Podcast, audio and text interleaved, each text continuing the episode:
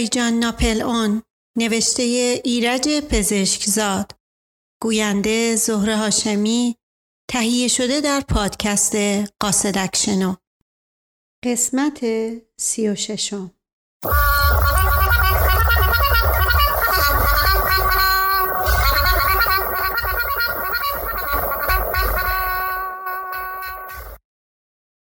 بعد از مدتی گفتگو در این باره عزیز و سلطنه به سراغ قمر که در اتاق دیگر با خواهر من و لیلی مشغول صحبت و بازی بود رفت.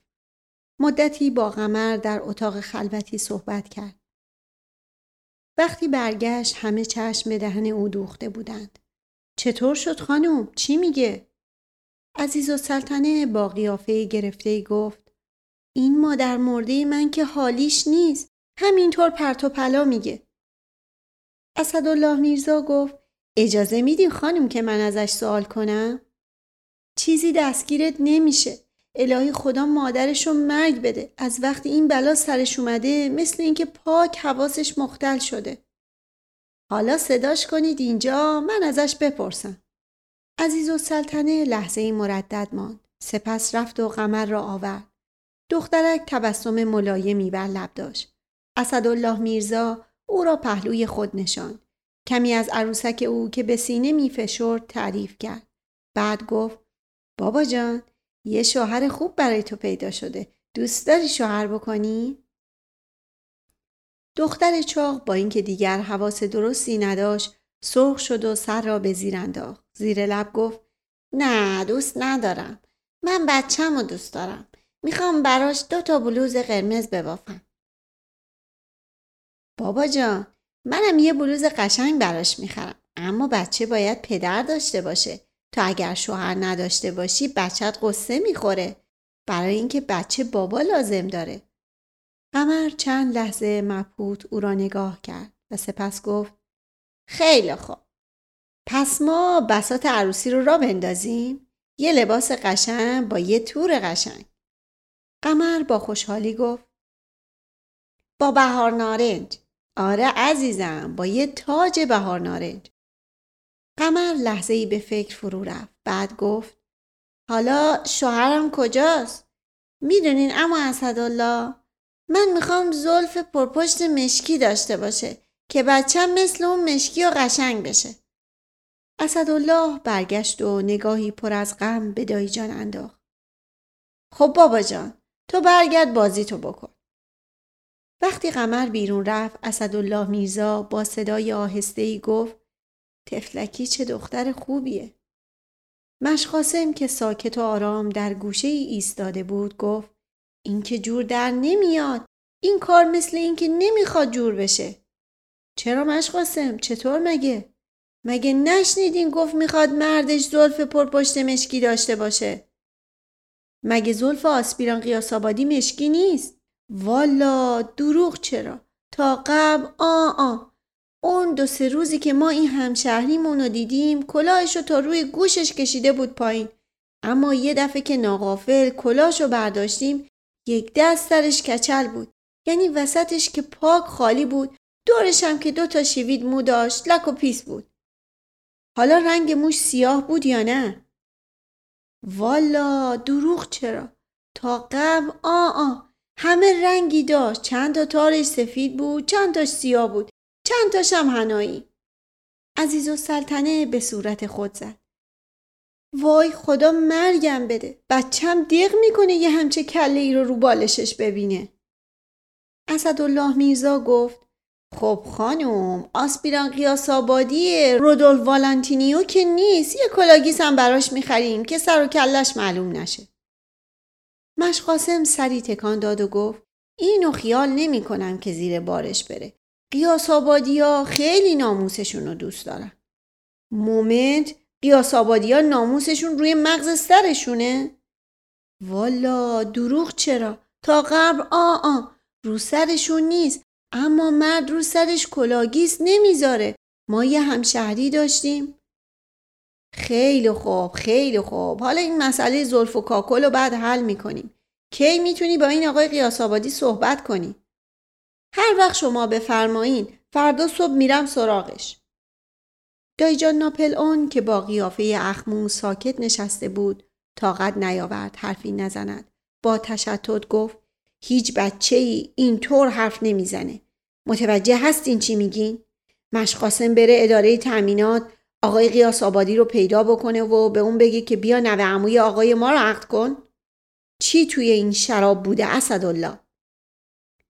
به هر حال با تلفن که نمیشه از آسپیران خواستگاری کرد. بحث و گفتگوی در هم و برهمی در گرفت. عاقبت دایجان سرهنگ گفت به نظر من بهتر خانم عزیز و سلطنه یه تلفن به اون رئیس شعبه جنایی بزنن و بگن که مثلا یه چیزی از منزلشون سرقت شده ولی نمی‌خوان رسما شکایت کنن. اما میل دارن که یه معموری بیاد بی سر و صدا و خصوصی از کلفت و نوکرشون تحقیق کنه. بعدم خودشون بگن که اگه ممکن باشه همون آسپیرانو که پارسال اومده بود بفرستن. این کارا دوستانه ممکنه. وقتی هم اومد میگین خوشبختانه اون چیزی که گم شده بود پیدا شده. اومدیم رئیس شعبه یه نفر دیگر رو فرستاد. تازه به فرض اینکه قبول بکنه. اسدالله میرزا خندید و گفت چه بهتر چون خیال نمی کنم بین معمورین از آسپیران بیریختر کسی باشه. هر کیو فرستادن ازش خواستگاری می‌کنیم. یعنی تا اومد در و روش میبندیم و تا دفتر عقد و امضا نکنه ولش نمی‌کنیم. بعد از مدتی بحث و گفتگو این پیشنهاد مورد توافق قرار گرفت. صبح روز بعد در منزل دایجان سرهنگ جنب و جوش ای افتاده بود. تهیه مهمانی مفصلی را برای شب که قرار بود پوری پسر دایجان وارد بشود می‌دیدند. قرار بود نزدیک غروب همه بستگان با چند درشکه به ایستگاه راهن به استقبال پوری جان بروند. سخت آشفته بودم. با کمال بیرحمی از خدا می‌خواستم که شفای بیماری پوری را به تعویق بیاندازد. در اولین فرصتی که پیدا کردم نگرانی و آشفتگی خودم را با لیلی در میان گذاشتم.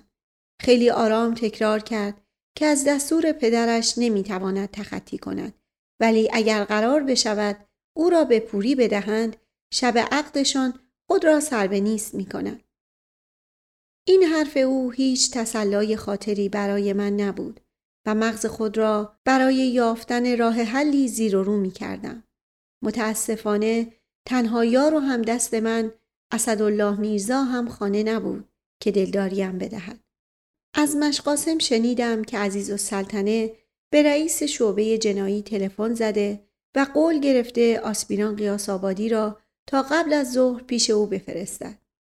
ضمناً مشقاسم به من خبر داد که قرار شده است فعلا نگذارند چشم قمر به او بیفتد تا بعد اگر در مورد ازدواج توافق شد شاید بتوانند او را راضی کنند که موقتا کلاه‌گیسی به سر بگذارد.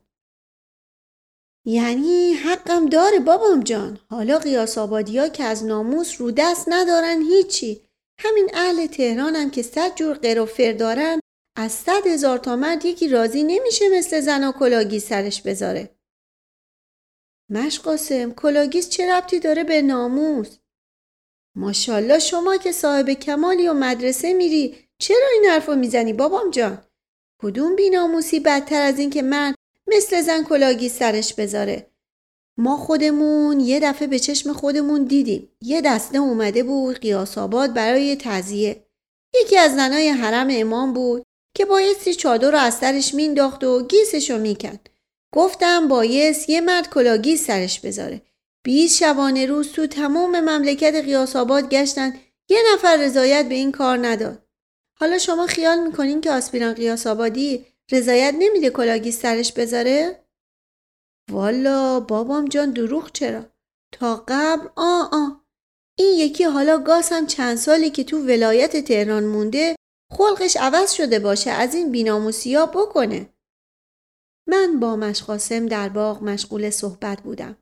ناگهان دیدم که دایجان ناپل اون با عجله از اندرونی بیرون آمد و به طرف خانه ما رفت.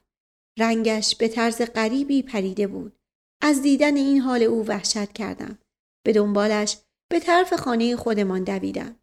دایجان سراغ آقاجان را گرفت و یک سر به اتاق او رفت. من هم خود را به پشت در رساندم. شنیدین؟ شنیدین؟ چه اتفاقی افتاده؟ چرا نمیفرمایین بشینین می‌پرسم رادیو رو شنیدین؟ نه چه خبر شده؟ اتفاقی افتاده؟ رسیدن رسیدن. اعلامیه دولت رو خوندن. گفتن که انگلیسا به تهران رسیدن. مردم نباید به اونا کاری داشته باشن و از این مزخرفا. آقا جان سعی کرد او را دلداری بدهد. شما بی خود انقدر ناراحت هستین. هیچ دلیلی نداره که تا این حد نگران باشین. شما خودتون انگلیسا رو بهتر از من می‌شناسین. اونا هیچ وقت علنا و از جلو حمله نمی‌کنن. دایی جان حرف او را با صدای خفهی برید. من چون این گرگای مزدور رو می‌شناسم نگرانم. می‌دونم که از روبرو حمله نمی‌کنن. اینو خوب می‌دونم.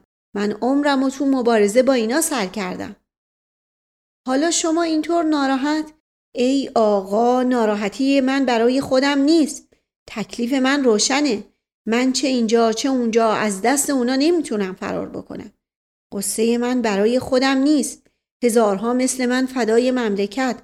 من قصه مملکت رو می‌خورم. دریغا از ایران که ویران شود. کنام پلنگان و شیران شود. بغز در صدای او بود. وقتی از لای در نگاه کردم دیدم که با انگوش گوشه چشم را پاک می‌کرد. آقا جان گفت چه میشه کرد آقا؟ به قول خودتون در کف شیر نر خونخارهی غیر تسلیم و رضا کوچاره هیچ کاری نمیشه کرد. ولی ولی من می‌خواستم خواهش کنم چون بین خونه ما دیوار نیست بفرمایین در خونه رو محکم ببندن. منم به مشقاسم میسپرم که در باغ رو روی هیچ آدم غریبه ای باز نکنه. به خصوص بچه ها رو نذاریم بیرون برن. گرچه با بچه های شما خیال نمی کنم کاری داشته باشن.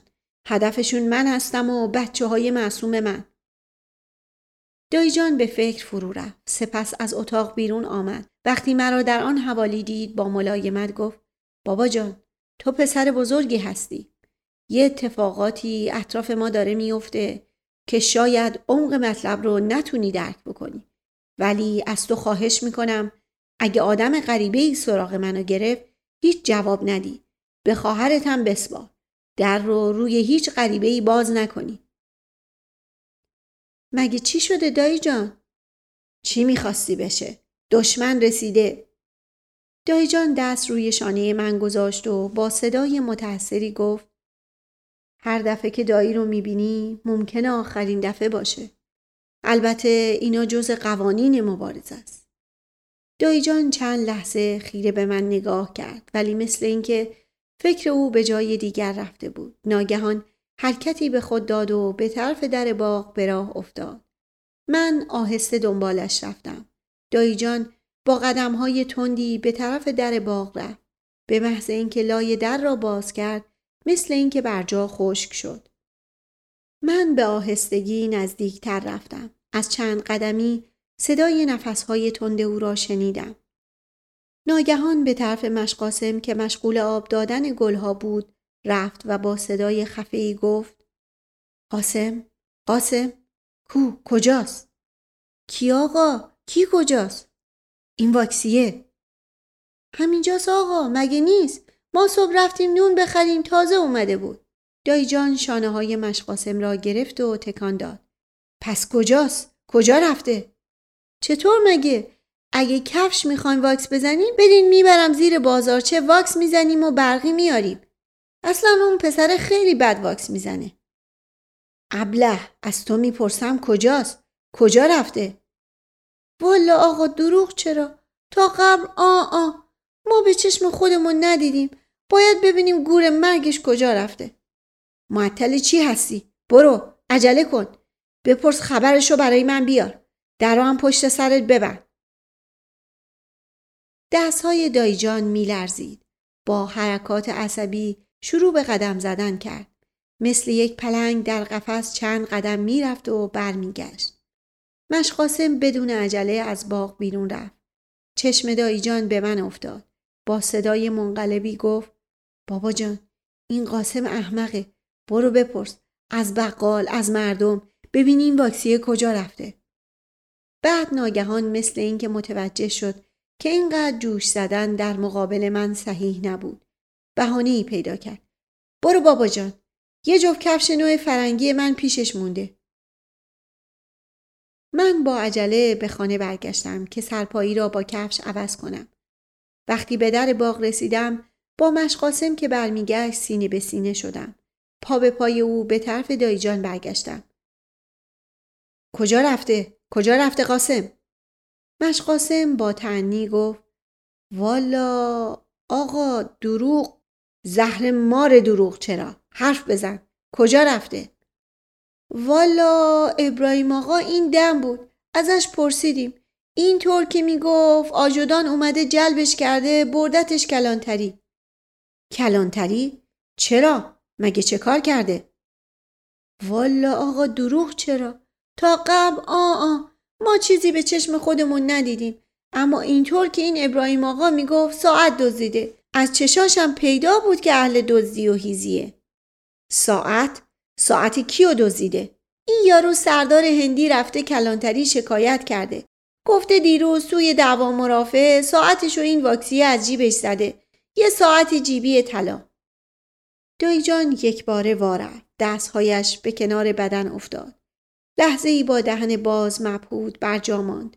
برای اینکه نیفتد دست را به یک درخت گرفت. بعد چشمها را بست و زیر لب گفت بی شرفا شروع کردن. اجرای نقشه شروع شده. خدایا خودم رو به تو میسپارم. حال دایجان ناپل اون از شنیدن خبر جلب مرد واکسی به اتهام سرقت ساعت سخت منقلب شده بود. چشمهایش همچنان بسته بود و لبهایش میلرزید. مشقاسم با نگرانی پرسید کی شروع کرده آقا؟ دایجان با چشمهای بسته و صدای ضعیفی گفت همون گرگای هیلگر همون انگلیسا این نقشه انگلیساست مشقاسم لحظه ای به فکر فرو رفت و سپس گفت یعنی می‌خوان وانمود کنن که ما این هوشنگ واکسی رو تیر کردیم که ساعت سردار هندی رو بدزده؟ نه نه تو نمی‌فهمی یه چیزایی هست که تو نمی‌فهمی قاسم رموز سیاست پیچیده تر از اونه که تو بفهمی والا دروغ چرا تا قبل آ آ ما نه اینکه نمی‌فهمیم اما راستشو بخوای باید ورود عزیز و سلطنه به باغ رشته کلام مشقاسم را قطع کرد. این مرده که نیومد. وای خدا مرگم بده. آقا چرا رنگ و روتون اینطور پریده؟ چیزی نیست. چیزی نیست. یه سردار باید تحمل شکست رو داشته باشه. به قول ناپل اون تو مدرسه جنگ یه سردار باید بیش از درس فت درس شکست رو یاد بگیره. چطور شده؟ کی عصبانیتون کرده؟ مشقاسم کی آقا رو عصبانی کرده؟ والا دروغ چرا؟ تا قبل آ آ این واکسی دم در ساعت اون هندی رو دزدیده جلبش کردن. دایجان فریاد زد. چرا مزخرف میگی قاسم؟ چرا اینقدر تو ساده هستی؟ تو ظاهر قضیه رو می‌بینی برای اینکه انگلیس ها رو نمی‌شناسی. مثل اینکه به مشقاسم برخورد. با لحن گله و اعتراض گفت ما نمی‌شناسیم خدا عمرتون بده آقا اگه ما نشناسیم کی می‌شناسه ما انگلیسا رو بزرگشون کردیم از نن باباشون هم بهتر میشناسیمشون این همه جنگ و جدالی که ما زیر سایه شما با انگلیسا کردیم حساب نیست. توی جنگ کازرون اون سرجمت که با بیرق سفید اومد با شما حرف بزنه کی باش حرف زد؟ کی بهش گفت تو دهنت میچاد با آقا صحبت کنی؟ کی جلوشون مثل شیر در اومد؟ انگلیسا به خون ما تشنن. اون وقت ما انگلیسا رو نمی‌شناسیم. خدا بیامرزدش ما یه همشهری داشتیم.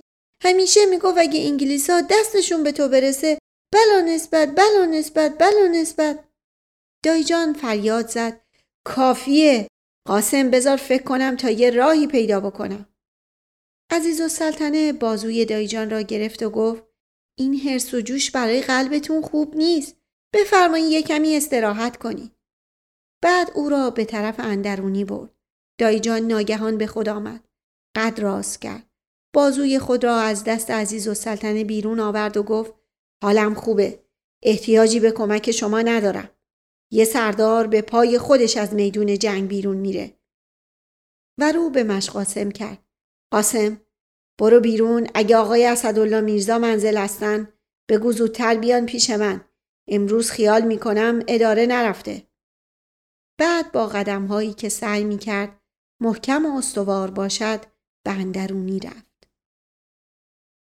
سه و روب کم بعد از اون.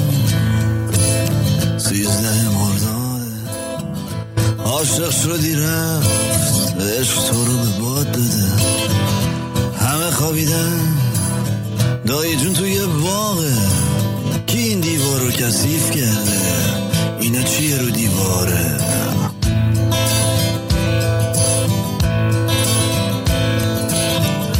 فامیل اشرافی همه با هم دیگه قرن پای رادیو بگیره خور جنگن.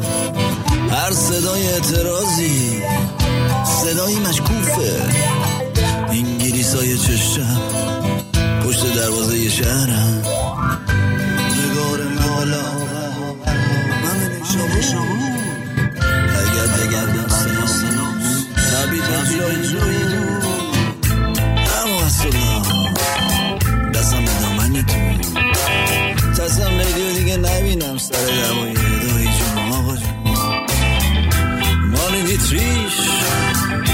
گوشت بز باش بیورزه به جای این حرفا به فکر سان فرانسیسکو باش.